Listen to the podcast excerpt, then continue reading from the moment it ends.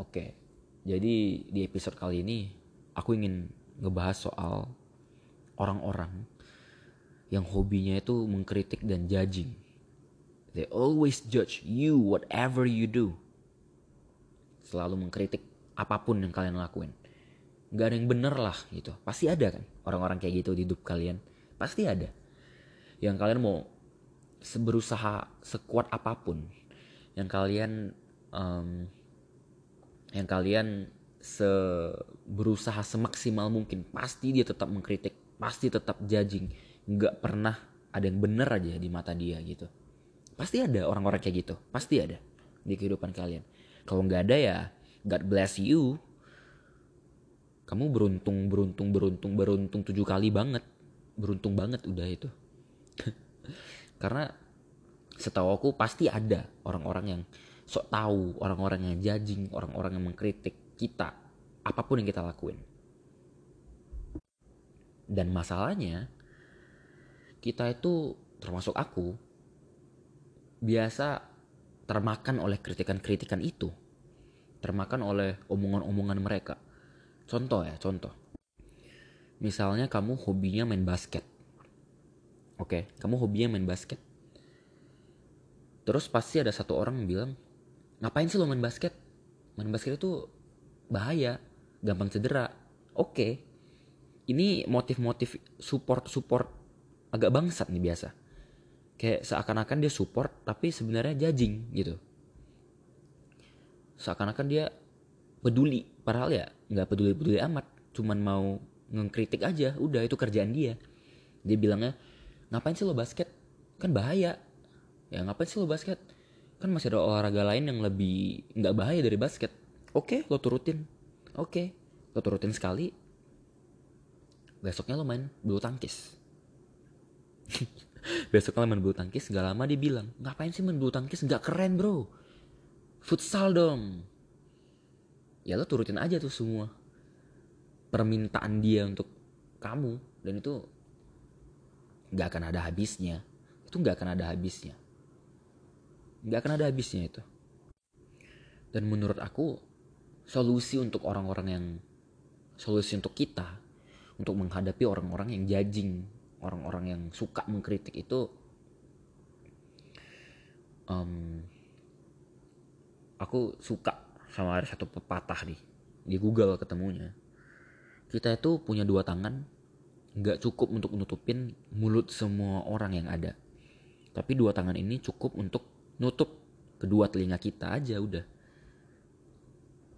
Tutup aja kedua telinga kita. Kita gak punya kemampuan untuk nutupin mulut semua orang. Tapi kita punya kemampuan untuk nutup kedua telinga kita. That's it.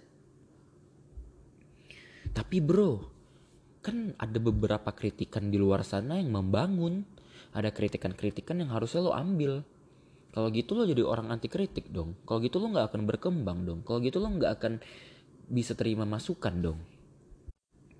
Bro, masukan-masukan di luar sana itu banyak banget jumlahnya.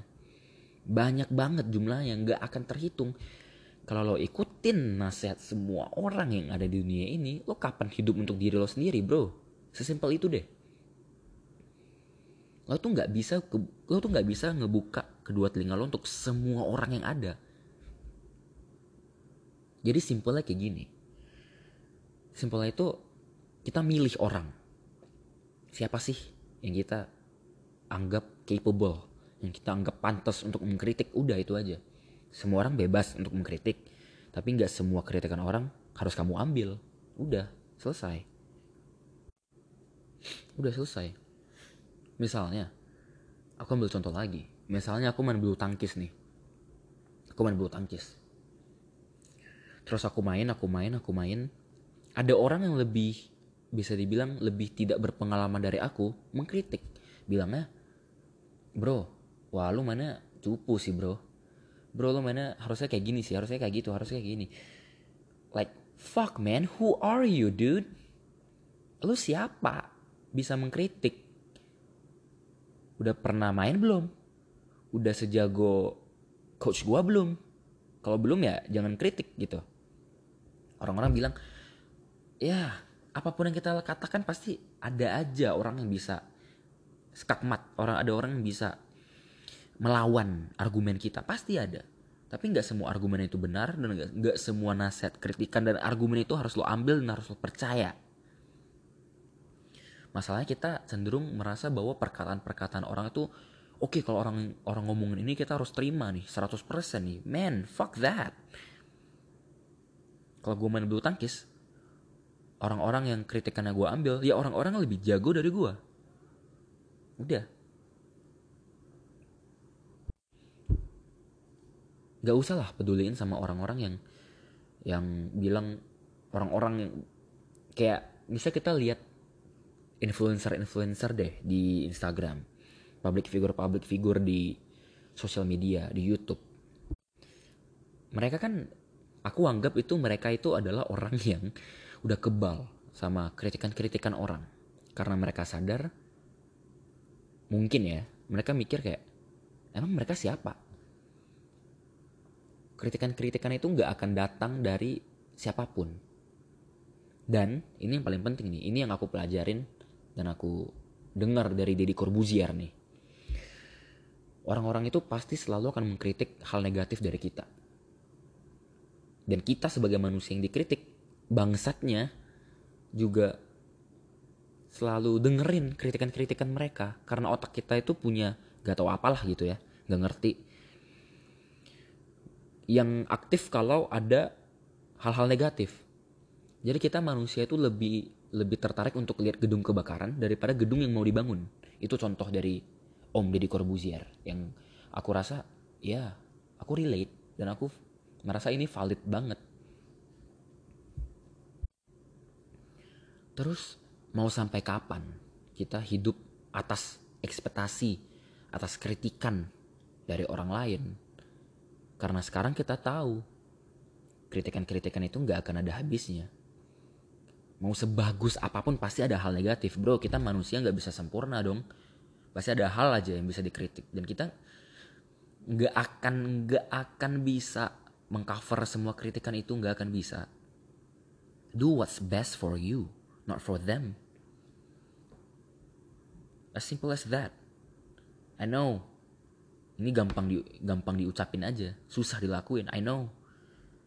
Aku juga sampai sekarang masih belajar untuk menerapkan itu di kehidupan aku gitu. Untuk milih-milih orang kalau mau dengar kritikannya. Kita milih-milih orang. Kritikan ini datang dari siapa? Kalau bagi public figure dan influencer, kritikan-kritikan dari netizen itu nggak ada penting-pentingnya, maksudnya nggak berkualitas gitu. Selalu ada aja, banyak aja kuantitasnya tapi nggak ada kualitasnya. Tapi apakah public figure itu stop menerima masukan-masukan dari orang-orang yang mereka percaya, orang-orang yang menurut mereka capable dan valid untuk ngomongin topik itu? Enggak. Aku percaya Deddy Corbuzier walaupun dia gak peduli omongan netizen. Tapi dia peduli sama omongan anaknya gitu. Dia peduli sama omongan pacarnya. Dia peduli sama omongan-omongan orang yang menurut dia capable dan berhak untuk ngomongin topik itu. Cuman dia memilih untuk gak netizen aja udah. And that's what we should do with our life too. Yeah. That's it. Jadi untuk kalian yang mungkin setiap harinya merasa dikritik terus, apapun yang kalian lakukan salah aja terus. Walaupun kalian udah lakuin yang the best lah, masih aja ada orang yang mengkritik. Entah itu teman, entah itu orang rumah, keluarga, orang tua, saudara. Man, I know how it feels. You're not alone. Ya, solusinya fuck them. And do what's best for you.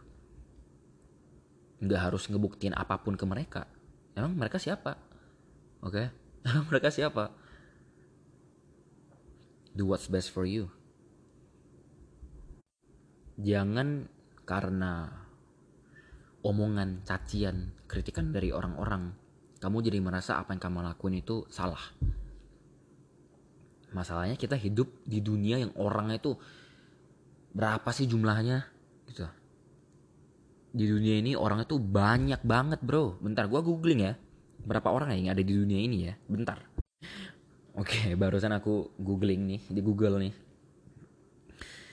Penduduk dunia 2020 mencapai 7,7 miliar orang. 7,7 miliar. Diperkirakan pada 2030 akan tumbuh mencapai 8,5 miliar. Dan pada 2050 mencapai 9,7 miliar. Nah, sekarang nih, tahun 2020 nih, ada 7,7 miliar orang nih. Terus, tindakan kamu cuman based on one people. Cuman kamu gak jadi lakuin itu karena satu orang ngomongin kamu. Kamu merasa down, kamu merasa gak cukup hanya karena 2 atau 3 orang yang ngejudge kamu, man. Di mana 7,7 miliar orang lainnya, apakah mereka punya pendapat dan opini yang sama? I don't think so. 3-4 orang, okay, let's say 10,000 orang gak suka sama lo. Tapi ada 7,7 miliar orang, bro. Okay?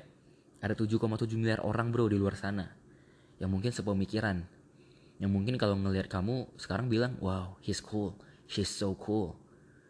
Ya, berarti kamu cuman belum berada di environment yang tepat aja udah. It's not you, it's them. Okay? So fuck them, man. I say fuck them. Tapi ya, kalau kamu gak mau, maksudnya gak setuju sama opini aku, ya bebas.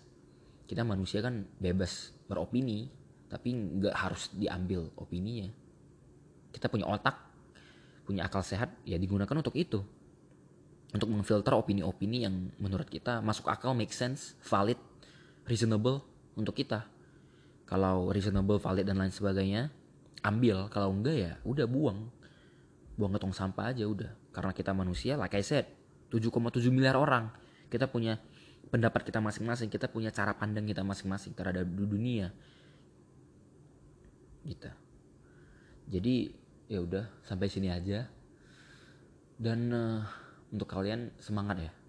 Semangat di masa pandemi ini. Stay safe, stay healthy.